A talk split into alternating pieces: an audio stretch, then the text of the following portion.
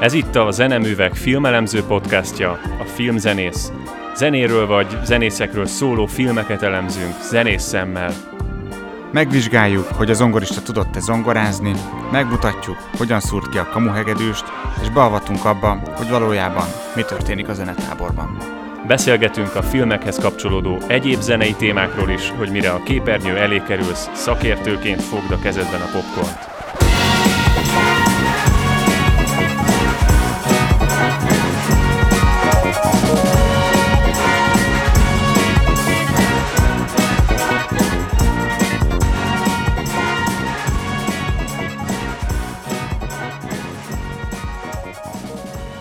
Sziasztok, én Szerű Dénes vagyok, és itt van velem szokás szerint Dénes Faroszki Marcel. Sziasztok! És üdvözlünk mindenkit a filmzenész évadzáró epizódjában. Izgi, megnéztünk öt filmet, és beszéltünk róla négy és félszer. Egy kicsit reflektáljunk magunkra, Marci, mielőtt elkezdünk spoileresen beszélni a The Soul, vagy csak simán Soul című filmről. Milyen élmény volt neked ez a kilenc epizód? Belevágtunk a podcastozásba, mit gondolsz erről? Hát, ha így summáznom kéne, akkor azt gondolom, hogy egy nagyon érdekes út indult el, számomra mindenképpen. Olyan témákon kell kvázi magunkat átrágnunk, és így tényleg őszintén a mélyére menni, amiken így rendszerezve nem nagyon szoktunk nekiállni. Tehát általában ezek a nagy világmegváltó sörözések, vagy turnén buszutazásoknak a témái, hogyha esetleg kifogyunk így a, a viccekből, meg ilyenekből, akkor jönnek elő ilyen mélyebb témák, és én azt gondolom, hogy szerintem ezek a témák nem csak nekünk érdekesek, mert ugye mi benne vagyunk, és ez tök jó így kidumálni, meg átbeszélni, meg megosztani a tapasztalatot, és nem csak ezért jó ugye a zenészekkel, kollégákkal ezekről beszélgetni, hanem szerintem ezek érdekes kulisszatitkok, amik egészen biztosan így színesítik a képet a nemzenészek számára is. És azt hiszem, hogy a filmek az egy nagyon-nagyon jó eszköze annak, hogy valahogy a kultúr élményt és a zenészségnek az élményét azt valahogy így vegyítsük. Igen, hát nem véletlen ez az egész választás, hogy filmekkel, vagy filmekről beszélve próbálunk eljutni a, a művészethez, vagy a, a komoly zenéhez ez egy bevett szokásunk, hogy kiválasztunk valami olyan vonatot, amire fölülve aztán eljutunk ahhoz a célponthoz, amit mi kitűzünk. Egyébként nekem is tök jó élmény volt ez az elmúlt kilenc, és most már ezzel együtt tíz epizód.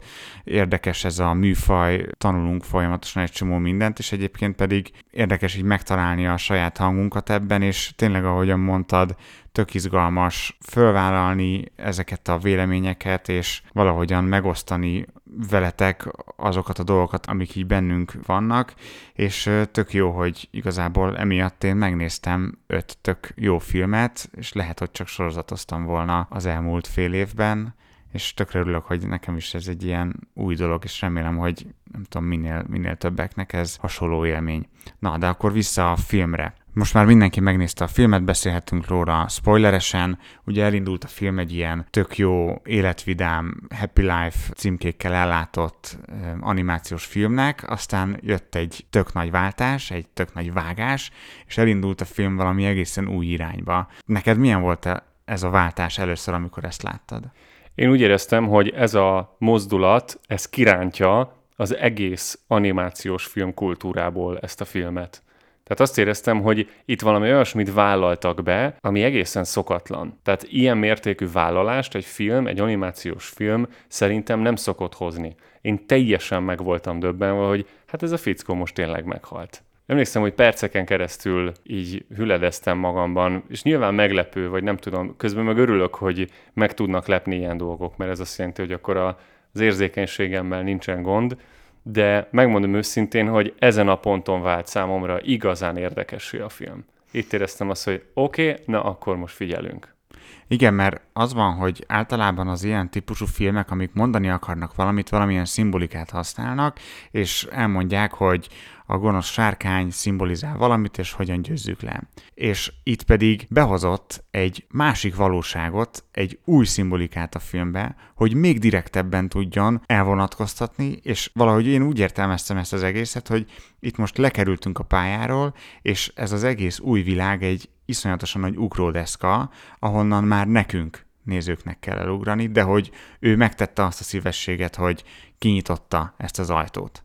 Igen. Joe élete legnagyobb haknia előtt meghal. Mekkora tragédia. És azonnal kétségbe esettem próbál visszajutni a testébe. És elhangzik a részéről egy olyan mondat, hogy nem halhatok meg akkor, amikor elkezdődött az életem.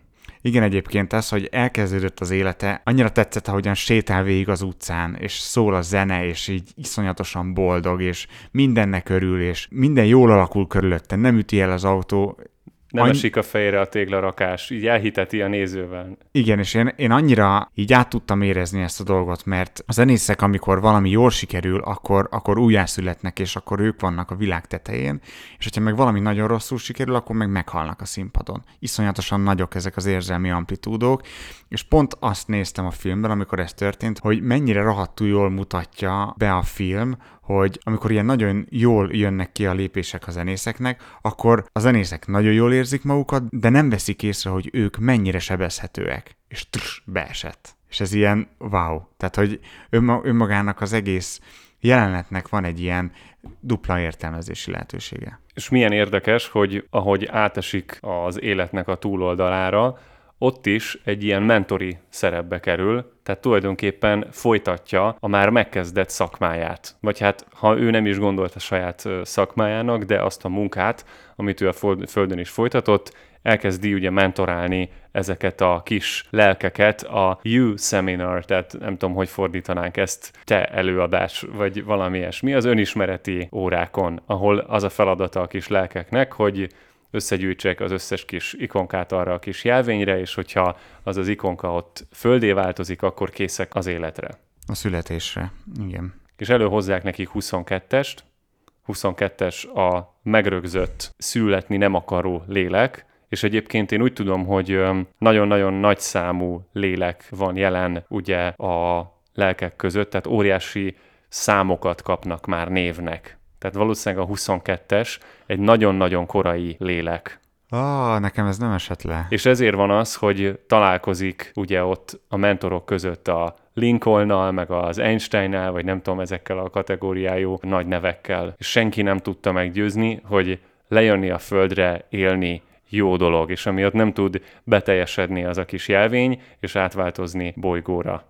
Joe-nak az első ilyen húzása, nagy naivan, az, hogy akkor ő megmutatja, hogy neki milyen fantasztikus szakmája van, milyen gyönyörű hivatása, hogy neki biztos a, a zene ez a, ez a szikra, ami miatt ő ide megszülethetett a földre, és akkor látjuk az emlékét az édesapjával, aki belögdösi ebbe a bárba, hogy muszáj legalább csak egyszer néz meg, mert annyira jó, és ő azonnal beleszeret a zenébe, meg ilyenek, és aztán valahogy végsétálunk egy ilyen óriási termen, ahol Joe ránéz az életére. És valami miatt ebben a teremben iszonyatosan gáz jeleneteket mutatnak be, csupa ilyen sikertelenséget, ahol magányos, ahol visszautasítják, ahol valami nem sikerült, és így azzal a mondattal érkezik meg ahhoz a képhez, ahogy ő fekszik ezen a lélegeztetőgépen, vagy ezen a kórházi ágyon, hogy értelmetlen az életem. És ez azért egy nagyon durva kijelentés, hogy miért gondolja értelmetlennek az életét, amikor most vettük végig az előző podcastban is, hogy gyerekekkel dolgozik, akiknek akarva akaratlanul okoz olyan élményeket, amik aztán később válhatnak fordulóponttá, ha másnak nem mondjuk például ennek a harsonás lánynak, Koninak.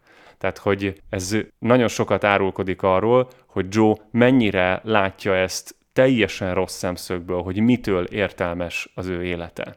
Ő azt hiszi, hogy ebből a óriási sztárrá válásból lesz majd az ő életének az értelme. És egyébként erre egy nagyon-nagyon jó válasz érkezik a film végén, arról is fogunk majd mindjárt beszélni. A filmben visszatérő jelenség ez a zóna, amit Joe a zongorajáték közben él át, vagy a zongorajáték által kerül ide. Nem tudom, én ezt úgy fogalmaztam meg magamnak, hogy ez a trans, ahogy, amikor játszol és elkap a, bekerülsz egy ilyen alternatív tudatállapotba, és arra gondoltam, hogy beszéljünk egy picit erről az állapotról, mert én egy picit azért így irigykedve néztem azt, hogy teljesen ennyire bekerül egy másik világba. Azért lehet, hogy a jazzben ez így van, hogy, hogy elkezdesz egy nyelven beszélni ott, és hirtelen máshova kerülsz. Klasszikus zenészként én azt érzem, hogy ezt Takás Nagy Gábor fogalmazta meg szerintem a lehető legjobban, amikor eljött Koncert Plus előadásra, és azt mondta, hogy neki ugyanannyira kell varázslónak lennie a koncerten, mint mérnöknek. Mert kell adni a zenészeknek olyan tálat, amiből meríthetnek motivációt, és megtalálhatják azt, hogy, hogy mitől fognak olyan szépen játszani, ugyanakkor meg mérnöknek is kell lennie, ahol megmutatja, hogy mikor kell azt játszani. És hogy a kettő ez valahogyan egyensúlyba kell, hogy legyen, és szerintem, hogyha egyensúlyban van, akkor nem kerülsz el ebbe a transzba, hogyha pedig nincs egyensúlyba, akkor pedig nem fogsz úgy játszani, ahogyan azt egy klasszikus zenei színpadon megköveteli a közönség. Ez nagyon érdekes, amit mondasz. Én azon gondolkodom, hogy szükség van erre a harmóniára, a kontrolláló ész és a varázsló észnek a harmóniájára, ugyanakkor meg kicsit azt érzem, hogy vannak a daraboknak olyan pontjai, ahol ezeket el lehet engedni. Ahol az a feladat, hogy oké, okay, eddig akkor nagyon harmonikusan vezettem ezáltal a két gyeplő által az egész folyamát a koncertnek, és aztán van a katartikus pillanat, amikor a feladatom az, hogy bedobjam a gyeplőket, mert hogyha nem dobom be, akkor nem fog létrejönni a katarzis. Iszonyatosan érdekes, most el kell ezt mondanom, hogy nyilván gesztikulálunk folyamatosan, amikor beszélgetünk, és te, amikor valamilyen zenei dologról beszélsz, akkor vagy így mutatod, hogy bőgözöl, vagy éppen mutatod, hogy vezényelsz. És nagyon érdekes, hogy most a vezénylés mutattad, mert szerintem a vezénylésre ez nagyon igaz. De ha bennülsz a zenekarba, és a zenekari zenészként cáfold meg, hogyha szeretnéd, akkor nem teheted meg azt, hogy elengeded a gyeplőt, mert én trombitásként, amikor a legnagyobb katarzis van, akkor nem figyelek oda a legjobban, akkor az egész koncertnek a csúcsán fogok egy akkora gigsert hazavinni, vagy akkora gigsert fújni, hogy, hogy az utána egy hétig ott kering a műpába. Olyankor kell a legnagyobb kontroll olyankor kell berakni a 20%-ot még a zsebbe, és hideg fejjel azt mondani, hogy na most nagyon ügyesen, mert itt van a lehetőség, hogy tönkre tegyek egy koncertet. És karmesterként meg szerintem pont az a feladat, hogy ilyenkor, nem tudom, ledobd a frakot, és be, beleugorjál a közönségbe. Body surfölni egyet. Hát megmondom őszintén, hogy Dénes, én akkor nagyon-nagyon sajnálom a trombitásokat, vagy nem tudom, szóval, hogy én nekem bőgősként ez, ez egy állandó lehetőségem. Lehet, hogy azért, mert vagyunk négyen, öten, hatan, ketten egy szólamban, és igazából ugyanazt játsszuk, meg lehet, hogy nem annyira nehéz a játszani való, vagy nem annyira rizikós, mint nektek, ugye nektek azért ez egy ilyen nagyon érzékeny történet, a bőgőzés is érzékeny történet, na de na, nem akarok itt olyan dolgokkal pózolni, amik nem valóságosak. Köszönöm, hogy ezt nem nekem kellett, nem nekem kellett elvégezni a helyreigazítást. Na, de hát akkor ha ezek szerint hangszert is tudni kell választani, mert nekem koncerten nagyon gyakran van olyan érzésem, hogy tudom, hogy hol van a zenének a sodrása, és kikapcsolhatom egy pillanatra azt, hogy most akkor figyelek a szólamomra, figyelek az ütőszekcióra, meg az első hegedűre, meg a mindenki másra, és így csak simán átadom magam az egésznek. És olyankor fel lehet ülni a zenének erre a hullámára, és persze tudom mi a feladat, és nyilván ez nem olyan játszani valónál valósul meg, ahol nekem ott technikázni kell, meg gyorsan játszani, meg nagyon figyelni a szólamra, de erre így szerintem bőven van lehetőség. Szerintem vonósok ezt így állíthatják. Nem tudom, hogy mondjuk kíváncsi egy oboistának milyen véleménye van erről, vagy egy ütősnek, hogy mennyire tudják magukat beleadni a zenébe. Szóló hangszeresként, főleg, hogyha zongorista vagy, amikor neked nem kell nagyon figyelned másra, vagy egy annyira szabad műfajban játszol, mint a jazz, simán el tudom képzelni, hogy ez így időről időre létrejön és előjön. Engem inkább az érdekel, hogy ennek a flow élménynek, amit Joe átél, milyen százaléka szimbolikus a filmben hogy ez milyen gyakran fordul elő vele. Mert ezek a flow élmények nekem így zenészként szerintem, hát mondjuk évente kettő-három van. De akkor az olyan, és nyilván ezeket várom, de az ilyen igazán katartikus, nagy flow élmény, amiben azt tudom mondani, hogy valami megmagyarázhatatlan történt velem, valami olyannak a részese voltam, amiről nem nagyon van szavakban megfogalmazható képem, olyan bizony évente csak pár alkalom van. Igen, egyébként most, hogy így erről beszéltél, egy kicsit elszégyeltem magamat, mert lehet, hogy túloztam. Nem, nem arról van szó, hogy a katarzis pillanatában kell a legnagyobb kontroll, hanem inkább azt mondom, hogy ott kell a legjobban figyelni arra, hogy a szív ne vegye át az uralmat dominálhat, de nem veheti át a teljes uralmat. És Ja. kell, kell valami izének, mindig ott kell lennie, hogy na jó, most észre. Legjobban úgy tudnám elmondani, volt most egy másik barátomnak az esküvője, és ott játszottam egy Ave Máriát, és nem izgultam már annyira a hangokon, és, és így tudtam arra figyelni, hogy, hogy így nekik játszam. Hogy így tudod így jelen lenni így a pillanatban, hogy nem hang-hang, hanem odaálltam, és akkor most oda dúdoltam valamit. És az egyik pillanatnál így nem tudom, annyira, annyira megérintett, hogy elrontottam. Nem volt hallható, csak nekem tűnt fel, hogy addig tökéletes volt, és akkor volt ott egy kis kosz, de hogyha egyszer csak így a szív így átveszi a, a teljes uralmat, akkor jönnek a hibák. És én igazából erre utaltam, reflektálva arra, amit mondtál, hogy ez hány alkalom. Itt szerintem, hogy hát nálam úgy van, hogy, hogy van egy ilyen piramis, és akkor ott a tetején vannak azok az alkalmak, amik ilyen nagyon gazdagok, és tényleg nagyon különlegesek, azért alatta van egy csomó olyan, ami, amire így, tudod, így nem jegyzem meg, és nem fogok rá emlékezni egy év múlva, hogy "Hm, de jó volt, de amikor hazajövök, és ledőlök a, a kanapira, akkor, akkor azt érzem, hogy azért volt értelme a munkámnak, és azért ez egy baromi jó élmény volt. A filmben ez a zóna nagyon mesebeli módon van ábrázolva, de igazából szerintem nagyon jól visszaadja a lényegét. Én maximálisan hiszek ebbe, hogy ez valahogy így működhet, hogy a zóna az egy átmeneti állapot a fizikai és a spirituális lét között. Egy olyan hely, ahol valahol elszakadunk a materiális világtól, és átkerülünk egy olyan módosult tudatállapotba, ami érintkezik egy rajtunk kívülálló vagy szemekkel nem látható dimenzióval. Ilyen kicsit gyermekded gondolatokkal, én ezt úgy szoktam mondani, hogy a zenének a hatalma az, hogy segít bekokucskálni a mennyországnak a kulcsjukán. És én azt gondolom, hogy ebben a filmben ezt nagyon jól ábrázolták, ez a zóna az, ami kapcsolódást jelenthet az embereknek a túlvilággal, illetve a túlvilágon élő lelkeknek az emberekkel. És hát ugye kiderül, hogy ebben a zónában nem csak zenészek vannak, hanem mindenféle ember megjelenik ebben a zónában, földön élő ember, aki valamiféle flow állapotába kerül. Szerintem ez egy gyönyörű ábrázolása annak, hogy milyen lélekállapot az, ami minket jellemez ilyenkor, amikor ebben a zónában vagyunk, legyen az síelés, legyen az éneklés, legyen az szavalás, vagy éppen nem tudom, mosogatás, bármi lehet az, ami minket ebbe a létállapotba átvisz, és ugyanakkor ebben a zónában ott van ennek a létállapotnak az ellenkezője is, amikor ilyen kis befordult, szorongó szörnyekké válunk. És a szörnyek azok ennek a zónának a talaján sétálgatnak, és félelmetesek és ilyen undorítóak, akik pedig a zónában pozitív állapotban vannak jelen, azok meg lebegnek. Egyébként nagyon érdekes a film végén, ugye betekintést nyerünk abba, hogy a szörnyeken belül mi zajlik, és ott ezeket a félelmeket skandálják, és én annyira magamra ismertem ebbe. Tudod, amikor megtalálod azokat a mondatokat, amiket százezerszer mondtál magadnak, csak nem veszed észre van egy listád már, hogy mi, minek kell ilyenkor elhangozni. Általában este egy rossz koncert után nem jutottál dűlőre a lelkismeteddel, meg az önérzeteddel, lekapcsolod a villanyt, és megnyomod a playlistet.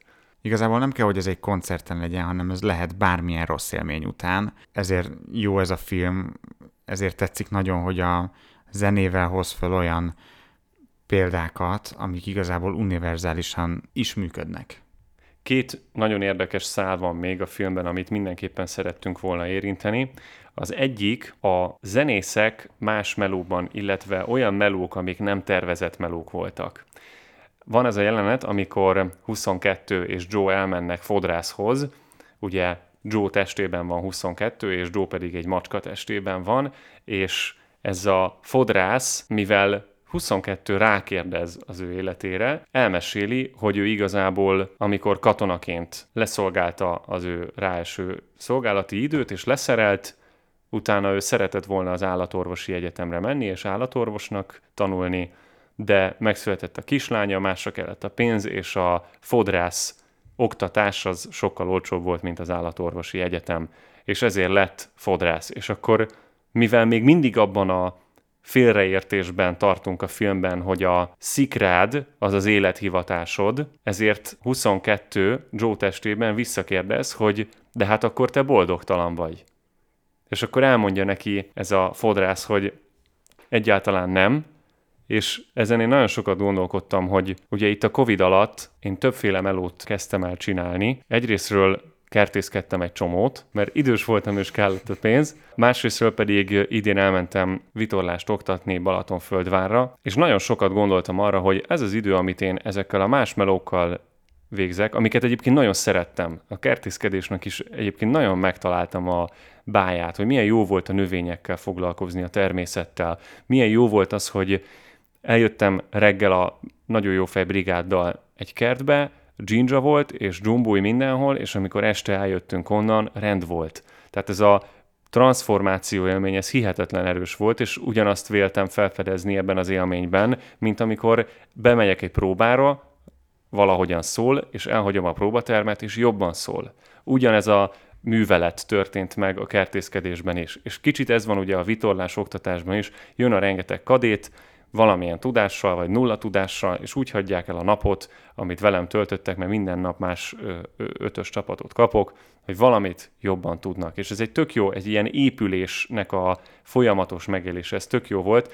Na de nekem elkerülhetetlen volt az a gondolat, hogy amit én más melókkal töltök, azt más bizony gyakorlással tölti meg más melóknak az elvégzésével, meg nem tudom, tanul, meg versenyre készül, meg nem tudom, és így igazából sokat gondolkodtam azon az elmúlt másfél évben, hogy milyen is lenne igazából egy pálya elhagyás. Oké, okay, hogy én most visszamentem tanítani, egyébként pont amiatt, ami miatt Joe is visszament, nem volt fix kereseti lehetősége, és muszáj volt pénzt keresni. Más, más kérdés, hogy ugye én zenepedagógiai képzésre is rendelkezem, tehát én szeretek tanítani, és a zeneművekkel is valahol egy ilyen alternatív módját képviseljük ennek. De nem mentem volna visszatanítani, hogyha nem muszáj. És azért ez egy ijesztő gondolat volt, hogy milyen lenne elhagyni a pályát, azért mert valamilyen módon így ellehetetlenül. És nagyon üdítő volt látni ezt a figurát, ezt a fodrászt, hogy ennyire megbékélten tud ezzel így együtt élni. A MÁV zenekarban van egy kollégám, aki két év múlva nyugdíjba megy, és iszonyatosan várja, de nem az a fajta, aki minden percét úgy tölti le, hogy jaj, még két év, hogy fogom ezt kibírni, hanem, hanem így nagyon mondogatja, hogy, hogy még két év, és hogy még két évad. Most, most ennek a évadnak vége, és még kettő, és ezt bármikor találkozunk, akkor így fölhozza. Múltkor valaki megkérdezte tőle, amikor ott voltam, hogy hogy vagy, és az volt rá a válasz, hogy még két éven van. Szóval, hogy így nagyon benne van a, a, a, a tudatban. És én is beszélgettem vele, és azt mondta, hogy... Még mond, két év.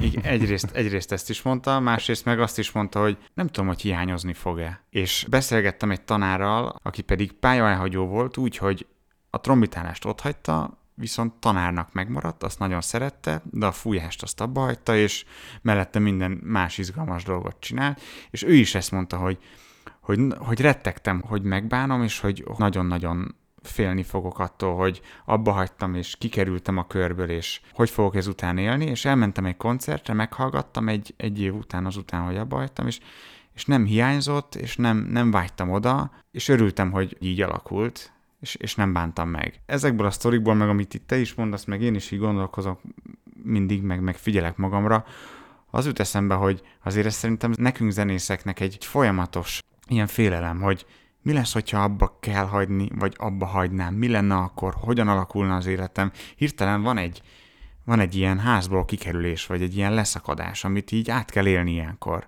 És azért ez egy nagyon izgalmas dolog, hogy, hogy mi lenne, ha teljesen kikerülnénk.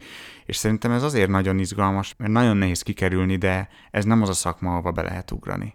Igen, hát ugye nagyon-nagyon hamar kell nekünk egy nagyon komoly vállalást hoznunk, hogy mi akkor elmegyünk zenésznek, és onnantól kezdve ez évtizedekre meghatározza az életünket. És ezt mind annak fényében tesszük, hogy mi zenészként akarunk valahol dolgozni. Szerintem ez egy iszonyatosan nagy teher, és akinek nincsen lehetősége arra, hogy ezt a nehézséget, amivel ez a mindennapokban jár, ezt valahogy visszatáplálja a pozitív élményekből, a zenéből, és balanszba kerüljön ezáltal az, hogy én mennyit vállalok és mennyit kapok érte cserébe, annak szerintem viszonylag könnyű elhagyni a pályát. Mert óriási pozitívumként léphet föl talán az életben a, ez a kötöttség elhagyás, ami azt követi, hogy én azt mondom, hogy nem vagyok többé zenész. És szerintem, amikor mi fiatalok vagyunk és hozunk egy ilyen döntést, akkor baromi lelkesek vagyunk, egyáltalán nem látunk rá a szakmára, sem a jövőre, ötletünk sincs arról, hogy ez hogy fog kinézni. Egyetlen egy dolog van, jók vagyunk benne, lelkesek vagyunk, imádjuk azt, amit csinálunk, azt látjuk, hogy a kortársainkhoz képest sokkal nagyobb és egyértelműbb a flow élményünk abban, amit csinálunk, és aztán amikor elmegyünk egyetemre, akkor szépen lassan elkezd így körvonalazódni, hogy ez miből is fog állni, és aztán nem tudom, én szerintem így az elmúlt pár évben juthattam el arra az állapotra, hogy oké, okay, most már nagyjából tudom, hogy mi ez. Na és akkor ezt hogyan akarom megélni? Ha te nem zenész lennél, akkor mit csinálnál? Nincs B-tervre ötletem, az a helyzet. Hogy nem jutottam el odáig, hogy kitaláljak valami nagyon konkrétat. Én azt gondolom, hogy biztosan emberekkel foglalkoznék. Valamilyen szociális dolgot csinálnék. Talán, talán elmentem volna egyébként tanárnak tényleg, mert, ezt, mert, mert szeretem a gyerekeket, meg szerintem van is hozzá affinitásom, de megmondom őszintén, nem tudom. Így most nem tudok mondani olyan iszonyatosan vonzó dolgot, ami, amire egy kapásból azt tudom mondani, hogy ez lennék. Ami így felmerült már bennem többször, hogy ha nincs ez a rendszer, amit megkövetel tőlem a zene, akkor lehet, hogy totál elkallódtam volna. Hogy ilyen 28 évesen is nulla diplomával rendelkező nem tudom, világjáró, nem tudom, hobó lettem volna. Tehát ez simán benne van a pakliban. De az, hogy volt egy rendszer, amit nekem nap mint nap be kellett tartani, az olyan fegyelmet hozott az életbe, aminek a hiányát szerintem nagyon szenvedném. És nem volt olyan érzésed, hogyha nem fektettél volna be ebbe az egészbe ennyi energiát, akkor már lehet, hogy könnyebb lenne ott hagyni? De nyilván, hát itt most nekem mennyi? 16 év tanulásra kéne nemet mondani. Neked? Nekem 20. Nekem 20 év trombitálás menne most a... Na jó, de a zeneiskolai éveket ne számoljuk, tehát a vállalástól kezdve. Jó, hát akkor mennyi? Nem tudom, akkor 22. Hát szerintem onnantól kell számolni. Akkor onnantól számolni. Én nekem a zeneiskolában is voltak olyan kríziseim, hogy abba hagyom a fenébe az egészet. Na jó, de ez nem a gyerekkrízis kategória, amiről beszéltünk, hogy nincs kedvem, meg unalom, meg nem, nem tudom. Nem, ez nem, ez nem olyan volt. Ez, ez, ez olyan volt, hogy hogy nekem az egy óriási törlés lett volna az életemben, hogyha azt abba hagyom. Kosárlabdázni is jártam, abba hagytam, nem történt semmi baj. De nekem például nehéz volt az, hogy otthon nehezen hallgatta a családom azt, hogy hogyan gyakorolok, és nem akartam nekik a terhükre lenni, és amikor mondtam, hogy jött egy kudarc élmény, ami miatt abba akartam hagyni az egészet, akkor, akkor jöttek a testvérek, és mondták, hogy nem szeretnék, hogy abba hagyjam, és hogy az csak egy szekálás volt, de hogy szóval akkor így összefogott a család, és akkor ott mindenki érezte, hogy de nem vagy trombitás lesz, vagy senki. Óriási. Szóval, hogy, hogy én ezt abszolút beleszámolom ezeket, a, ezeket az éveket. Szerintem ez fontos időszak. B-terv mi lenne? Nekem sincs olyan konkrét B-terv, de, de a rettegés az ott van, hogy, hogy egyszer valami más kell majd csinálni. Az emberekkel foglalkozás az nekem is nagyon megvan, inkább olyan van bennem, hogyha nem zenésznek mentem volna, akkor mi az, amit szívesen csinálnék, mi az, amiben szívesen belefektettem volna még ennyi munkát, és ilyen nekem a színészet, hogy ez így érdekel maga a szakma, bár nem hiszem, hogy nekem jó dolgom lett volna az sf vagy bárhol máshol, a Free SF-n. Nem sf De érdekel még a pszichológia, érdekelnek a, a kétkezi dolgok, bár azt hiszem, hogy az, az inkább ilyen kiegészítő dolog. Tehát, hogyha lenne valami olyan szakmám, mondjuk nem kíván teljes embert, akkor elvégeztem volna valami olyan dolgot, aminek az a lényeg, hogy a két kezemmel csinálok valamit, mert ugye van ez az elmélet, hogy azoknak az embereknek, akik állandóan a fejükben dolgoznak, kell kiegészítésnek valami, ami kézzelfogható. Van erre egy tök jó minta, hogy például Bartók is szerette gyűjtögetni a bogarakat ez egy iszonyatosan monoton és nagyon egyszerű munka ahhoz képest, hogy ő egyébként mit élt át a fejében. Kell valami, ami ellensúlyozza, és néha rám tör, ha barkácsolhatnék, és akkor ilyen undorító tákolmányokat csinálok, mint például ilyen egyáltalán nem derékszögű szögekből álló polcok, meg nem tudom. De Kivered a falat. Kiverem a falat, meg, meg akkor így nem tudom, török zúzok. Egyszerűen kell az, hogy valamit a kezemmel csinálok, és azt utána meg tudom fogni, mert egy idő után engem baromira bosszant az, hogy minden csak a szellemi térben történik. Tehát nem egy ilyen elvont dolog, hanem valami nagyon kézzel fogható. Aha. De ez mindenképpen kiegészítő dolog, azt hiszem az én életemben. Nagyon érdekes, hogy ezzel a kérdéssel mi általában így később kezdünk el foglalkozni. Na de vannak nekünk szüleink, akik ezzel a kérdéssel már előttünk foglalkoznak, és itt ezzel a kérdéssel az anyuka foglalkozik sokat a filmben, ugyanis egy jelenetnél, amikor kiszakad a nadrágja, nyilván szalad az ő szabászatába, ahol az anyuka a főnök, és ott elmondja neki, hogy hát, hogy nem támogatja ezt az egész zeneipart, és hogy ő pontosan tudta, hogy milyen lesz, és hogy az apjának is milyen volt, és hogy ez egy nagyon ismert forgatókönyv, hogy a szülő úgy gondolja, hogy a zenészség az egy ilyen kamomeló, én nem tudom, hogy édesapám úgy gondolta hogy kamomeló, mert sose beszélünk sokat, sose beszéltünk sokat, de azt tudom, hogy szerintem amikor felvettek a Bécsi Zeneakadémiára, akkor az neki egy annyira általánosan egyértelmű jel volt arra nézve, hogy akkor ez a konzis időszak, ez nem egy elfecsérel történet, hogy akkor szerintem ő így elhitte, hogy akkor ebből lesz valami. Jó fej volt, soha nem szólt egy szót sem, és mindig megadott mindent, ami ahhoz kell, hogy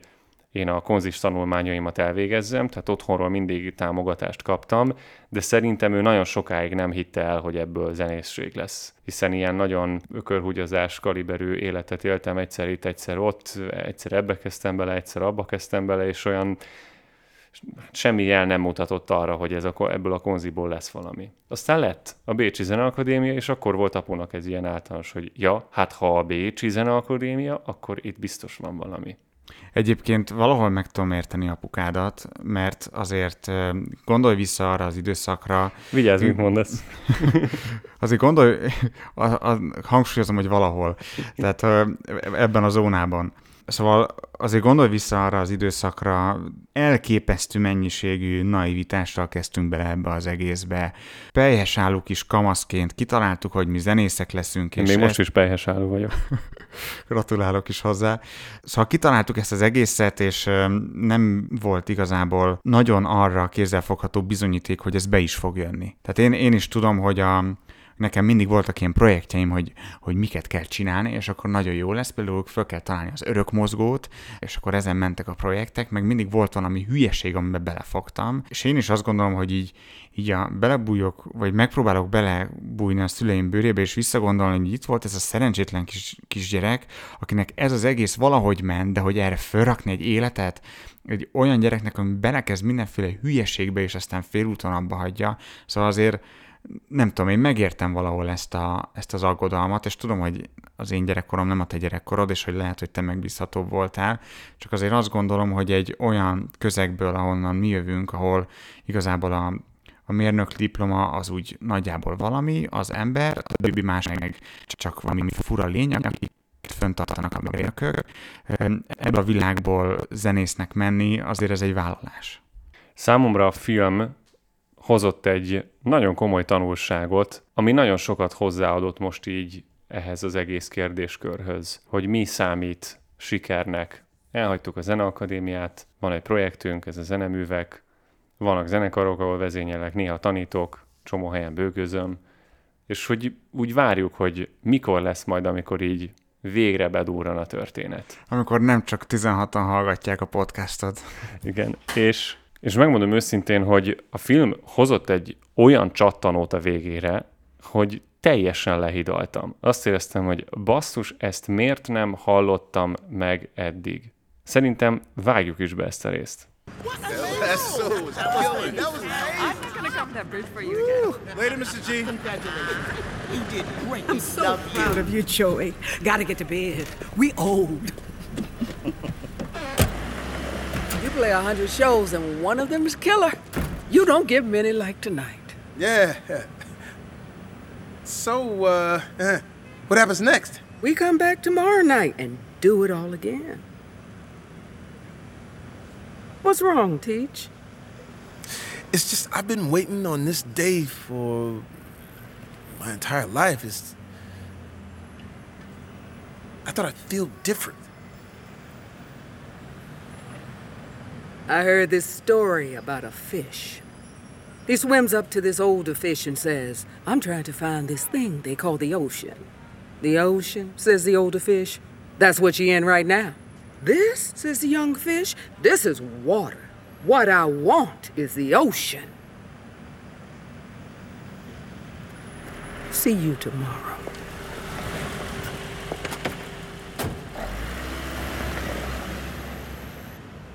Ez nem annak a dilemája, hogy sose jó, ami van, és mindig valami jobb kell?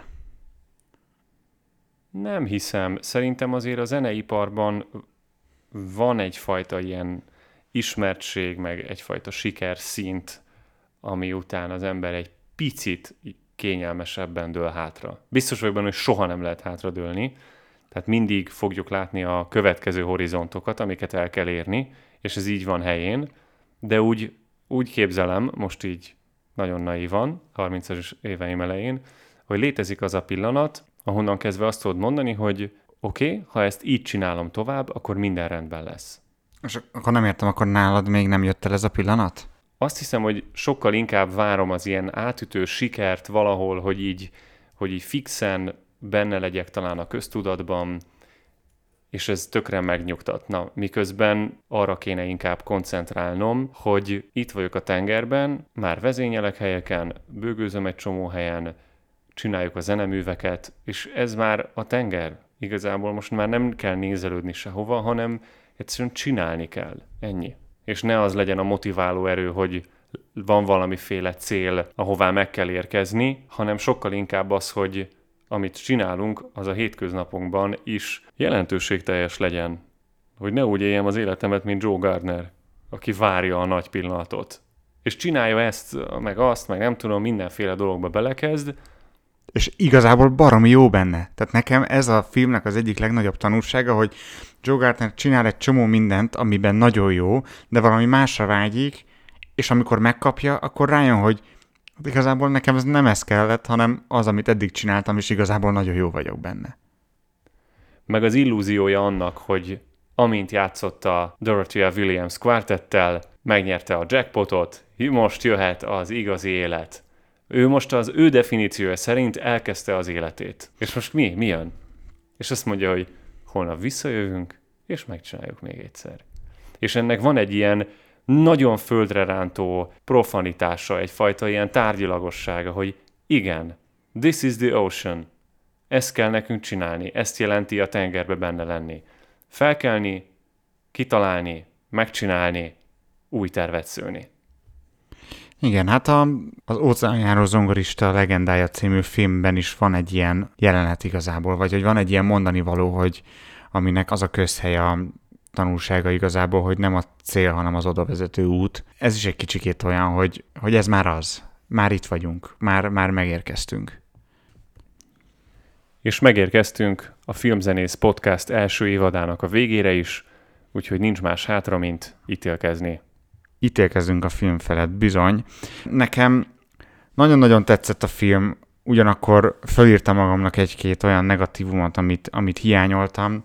Az egyik az az, hogy hogy hiányoltam, hogy a film egy picit bátrabban nyúljon a poénokhoz, és hogy merjen a komoly témák mellett színesen és ötletesen poénkodni, mert egyébként nagyon jól megy neki. Ha eltekintünk ettől a klasszikus testcsere felállástól, amit, amit behozott a film, akkor igazából nagyon eredeti poénok voltak benne, és nagyon szép valósította meg ezeket, úgyhogy nekem ez egy picit hiányzott. Ugyanakkor a film végső üzenetével sem vagyok igazából kiegyezve, illetve a film utolsó mondatával, mi szerint azt mondja, hogy most már mindent jobban meg fogok élni, és nem azt mondja, hogy most már figyelek arra, hogy mi az, amit még jobban meg kell élnem. Tehát, hogy, hogy, hiány, hogy van egy ilyen, egy ilyen generál szószal, így valahogyan leöntötte Joe ezt az egészet, és hiányoltam azt, hogy az arcomba mondja, hogy hiszen rájöttem, hogy én a tanításban vagyok a legjobb, és hogy ebben a legnagyobb érték, és hogy ebbe találom meg a legjobban az elkötelezettséget önmagammal, vagy nem tudom, most ez nyilván túl egyértelmű, de hogy